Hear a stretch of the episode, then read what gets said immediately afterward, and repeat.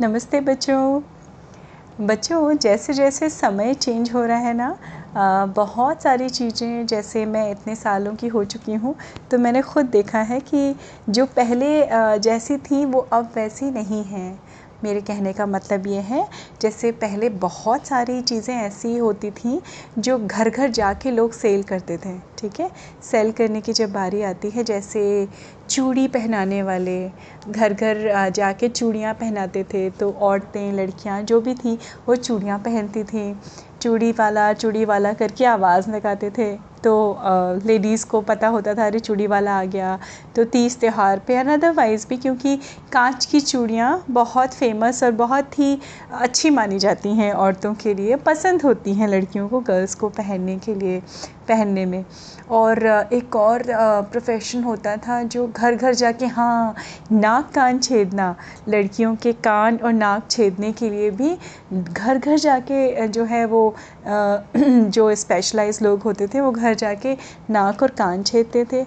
और बच्चों, आपको पता है, पहले के ज़माने में इवन स्टील के बर्तन भी घर पे आके बेचे जाते थे।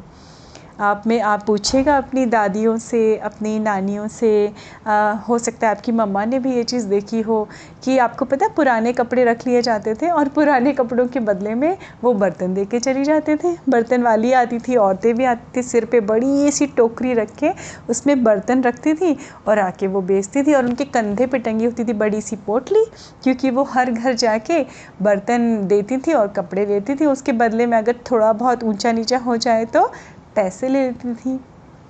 एक और प्रोफेशन था बच्चों, रुई के गद्दे जो होते थे ना पहले बच्चों सिर्फ़ रुई के होते थे। अब तो बहुत डिफरेंट हो गया, अब तो बहुत चेंजेस आ गए हैं।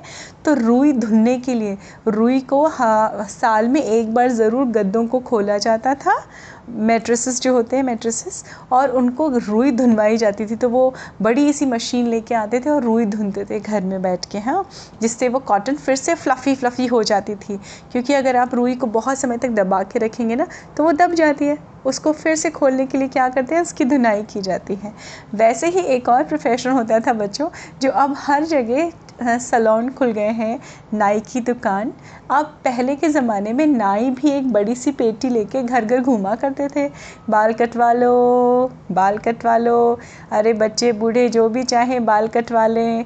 ऐसे करके घूमा करते थे और जिसको फुर्सत होती थी, बोलते थे हाँ भाई, आ जाओ आ जाओ। तो उसके पास एक बड़ी सी पेटी हुआ करती थी। पेटी ही कहेंगे उसको एलमिनियम की होती थी मोस्टली, या कभी कभी लकड़े का भी बक्सा टाइप का लेके वो हाथ में चलते थे। तो आ, ऐसे ही हमारी कहानी जो है वो एक नाई की है। और ये चूँकि नाई घर घर जाता था तो ये बहुत पुरानी कहानी है। है ना? तो वो नाई जो था उसका नाम था हरी राम अभी हरी राम नाई जो है वो घर घर घर घर जाके अपने बाल काटा करता था और उनकी जो नाइयों की पेटी होती है ना बच्चों, होती थी रादर आई से उसमें बाबर जिसको बोलते हैं, हम नाई को बाबर बोलते हैं, हेयर सलोन में अब आप जाएँगे तो हेयर स्टाइलिस्ट होते हैं, हेयर डिज़ा हेयर ड्रेसर होते हैं, जिनको एक्चुअली हिंदी में नाई बोलते हैं।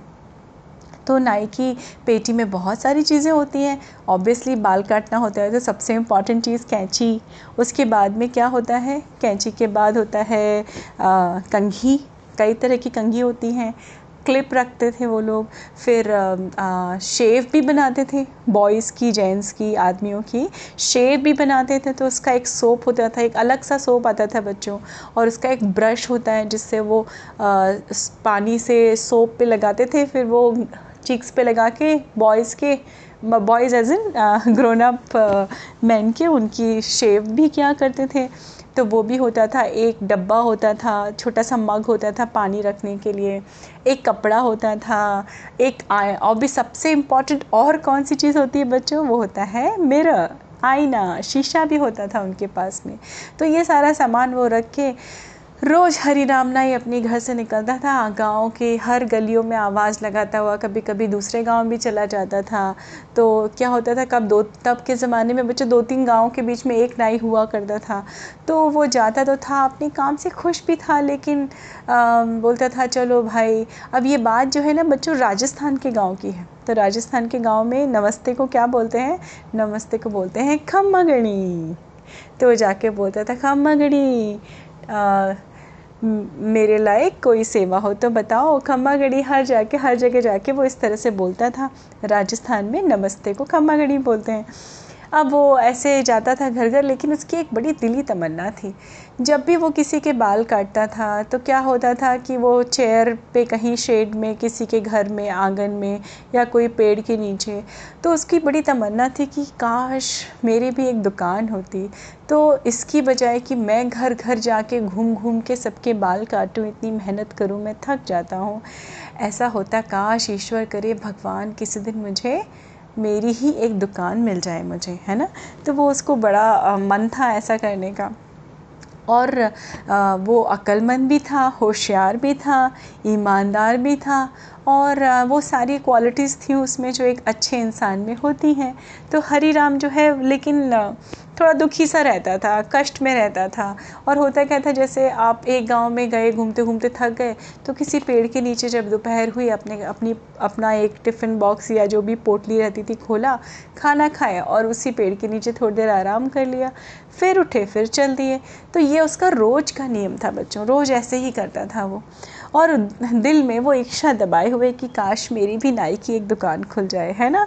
तो वो मेहनत करता था थोड़े थोड़े थोड़े से पैसे बचा रहा था, लेकिन अब उसके पैसे जब वो अपना वो पिगी बैंक होता है ना बच्चों आप लोगों का, जिसको हिंदी में गुल्लक बोलते हैं तो वो गुल्लक में रोज़ जो है पैसे डालता था अपने बचा के और ये सोचता था कि शायद कभी कुछ सालों के बाद शायद मेरे पास इतने पैसे इकट्ठे हो जाएँ कि मैं एक दुकान ले सकूँ। है ना? तो ऐसे ही एक दिन वो एक गाँव में घूम रहा था, घूमते घूमते घूमते घूमते और कई लोगों से मिला विला है कट किया, उसने थक गया था। तो वो थक के एक मो, एक बड़ा सा बरगद का पेड़ था बच्चों। अब बरगद का पेड़ होता है, क्या है बच्चों? बड़ा छायादार होता है है ना? तो बरगद के पेड़ के नीचे वो लेट गया। अब वो लेट गया तो उसको ठंडी ठंडी हवा चल रही थी, उसको झपकी आ गई। अब उस पेड़ पे रहता था एक बड़ा सा, भयानक सा राक्षस। राक्षस ने ऊपर से देखा, क्योंकि वो पेड़ तो एकदम घना घना था, है ना? तो नीचे से लोगों की नज़र ही नहीं ऊपर तक जाती थी, कोई कोशिश भी नहीं करता था, कौन देखेगा ऊपर क्या है? तो वो आराम से वहाँ पे रहता था। रात में उतर के जानवर को किसी को मार वार के खा लेता था, फिर ऊपर चढ़ा जाता था रहने के लिए। ऐस तो उसने अब जब देखा, राक्षस ने ऊपर से देखा कि एक बड़ा सा आदमी सो रहा है और बड़े आराम से सो रहा है तो उसने मन में सोचा, वाह, आज तो पेट भर के खाना खाऊँगा, फिर तीन चार दिन तक नहीं उतरूँगा इस पेड़ के ऊपर से। और ये कहते ही वो धप से ऊपर से नीचे कूदा और बोलता है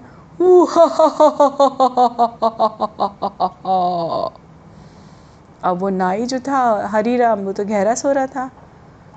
अब इसको राक्षस को लगा, ये तो सुन, उठा ही नहीं, फिर से राक्षस चिल्लाया तब तक हरीराम नाई की आँख खुल गई थी और उसने कनखी से एक आँख हल्की सी खोल के देखा और उसने देखा सामने उसके तो इतना भयंकर राक्षस खड़ा था अब उसने मन ही मन में क्या सोचा? आज तो मेरा अंत निश्चित है। ये तो मुझे खा जाएगा मार के। पर उसने अक्ल लगाई। उसने बोला, अगर मुझे मरना ही है तो क्यों ना मैं अपनी अकल का कुछ प्रयोग करूँ? देखूँ क्या होता है। तो उसने मन में सोचा कि अब मैं करूँ क्या करूँ क्या? तभी उसके दिमाग में एक आइडिया आया। होशियार था ना अपना हरी राम नाई तो उसके दिमाग में एक आइडिया आया। तभी राक्षस को लगा मेरी दो बार गर्जना के बाद में भी ये उठा नहीं। उसने उसको दन से एक, एक लात मारी। ए ओ! तो उसने हरिराम नाई ने प्रटेंड करते हुए अंगड़ाई ली।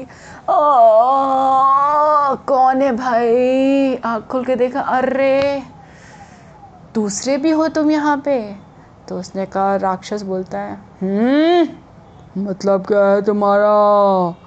तो हरी राम नाई ने कहा, अरे भाई, अभी तो मैं इतनी मेहनत करके आ रहा हूँ। अभी तुम्हारे जैसा एक राक्षस पकड़ के मैंने इस पेटी में बंद किया है। अब तुम कहाँ से आ गए? अब फिर से मुझे वही करना पड़ेगा। तो राक्षस को, मन में सोचा, राक्षस को, है? ये इतना पतला, दुबला, नॉर्मल सा दिखने वाला आदमी ये राक्षस को पकड़ के और इस पेटी में बंद कर लेता है? अब उसको समझ में नहीं आया। तो राक्षस ने ना फिर से बोला मुझे बेवकूफ़ बनाता है तू क्या सोचता है तू बच जाएगा आ इधर और राक्षस उसके ऊपर झपटा और हरीराम नाई ने कहा अच्छा अच्छा ठीक है ठीक है खाना है तुम्हें रुक जाओ मैं अभी तुम्हें दिखाता हूँ मेरे पास तो राक्षस ने कहा आज तू नहीं बचेगा पर मुझे लगता है तू सिर्फ़ बातें बना रहा है। दिखा। उसने कहा, रुक जाओ रुक जाओ। हरीराम ने कहा, रुक जाओ, ठंड रखो, रुक जा, बैठ जा यहाँ पे, दिखाता हूँ अभी तुझे। हरीराम नाई ने अपनी पेटी खोली और उसमें था एक शीशा, है ना? नाई के पास हमेशा रहता है। और उसने वो शीशा जो है, वो किसको दिखाया? राक्षस को। अब राक्षस को तो अपनी शक्ल शीशे में दिखाई पड़ी। और नाई ने क्या बोला? देखो देखो, है तुम्हारा, एक राक्षस इसके अंदर। बड़ी मुश्किल से इसको बंद किया था इसमें, और अब तुम्हें बंद करना पड़ेगा मुझे। चलो, तैयार हो जाओ। चलो, फटाफट, अब मेरी पेटी खुलती है, और ये निकलता है तो इसके अंदर कैद ही हो जाता है। ठीक है, राक्षस? और फिर जैसे ये मेरा गुलाम है, वैसे तुम भी मेरे गुलाम बनोगे।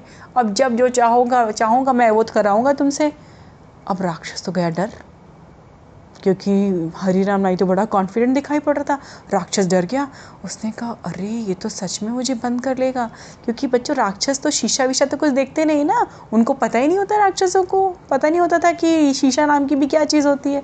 उस शीशे में उसी की शक्ल दिखाई पड़ रही थी। ना तो उसने अपनी शक्ल कभी देखी थी, है ना? तो उसको सच में लग गया, उसको बिलीव हो गया कि उसको लगा कि सच में हरीराम नाई जो है, ये आदमी राक्षस पकड़ता है। तो उसने कहा, देखो भाई, मुझे छोड़ दो। मैं तुम्हें कभी कुछ नहीं करूँगा। मुझे छोड़ दो। तुम जो मुझे क्या चाहिए, मुझे मत बांधना। प्लीज़ मुझे छोड़ दो। मुझे इसमें कैद मत करो। मैं आज़ाद रहता हूँ। तो उसने कहा, ठीक है ठीक है। बताओ तुम मेरे लिए क्या कर सकते हो? तो उसने बोला, देखो भाई, मेरे पास राक्षस ने कहा, मेरे पास हज़ार सोने के सिक्के हैं। ले लो ले लो ले लो। उसने ऊपर से एक पोट्री उतारी, उसको दे दी। उसने कहा अच्छा हरी राम नाई, अब और अकड़ गया। उसने कहा अच्छा तुम्हें क्या लगता है ये हज़ार से मैं मान जाऊँगा? एक काम करो, तुम्हें एक और वचन देना पड़ेगा। प्रॉमिस करो मुझे कि ये गाँव का ये पेड़ छोड़ के हमेशा के लिए जंगल में भाग जाओगे। भागोगे?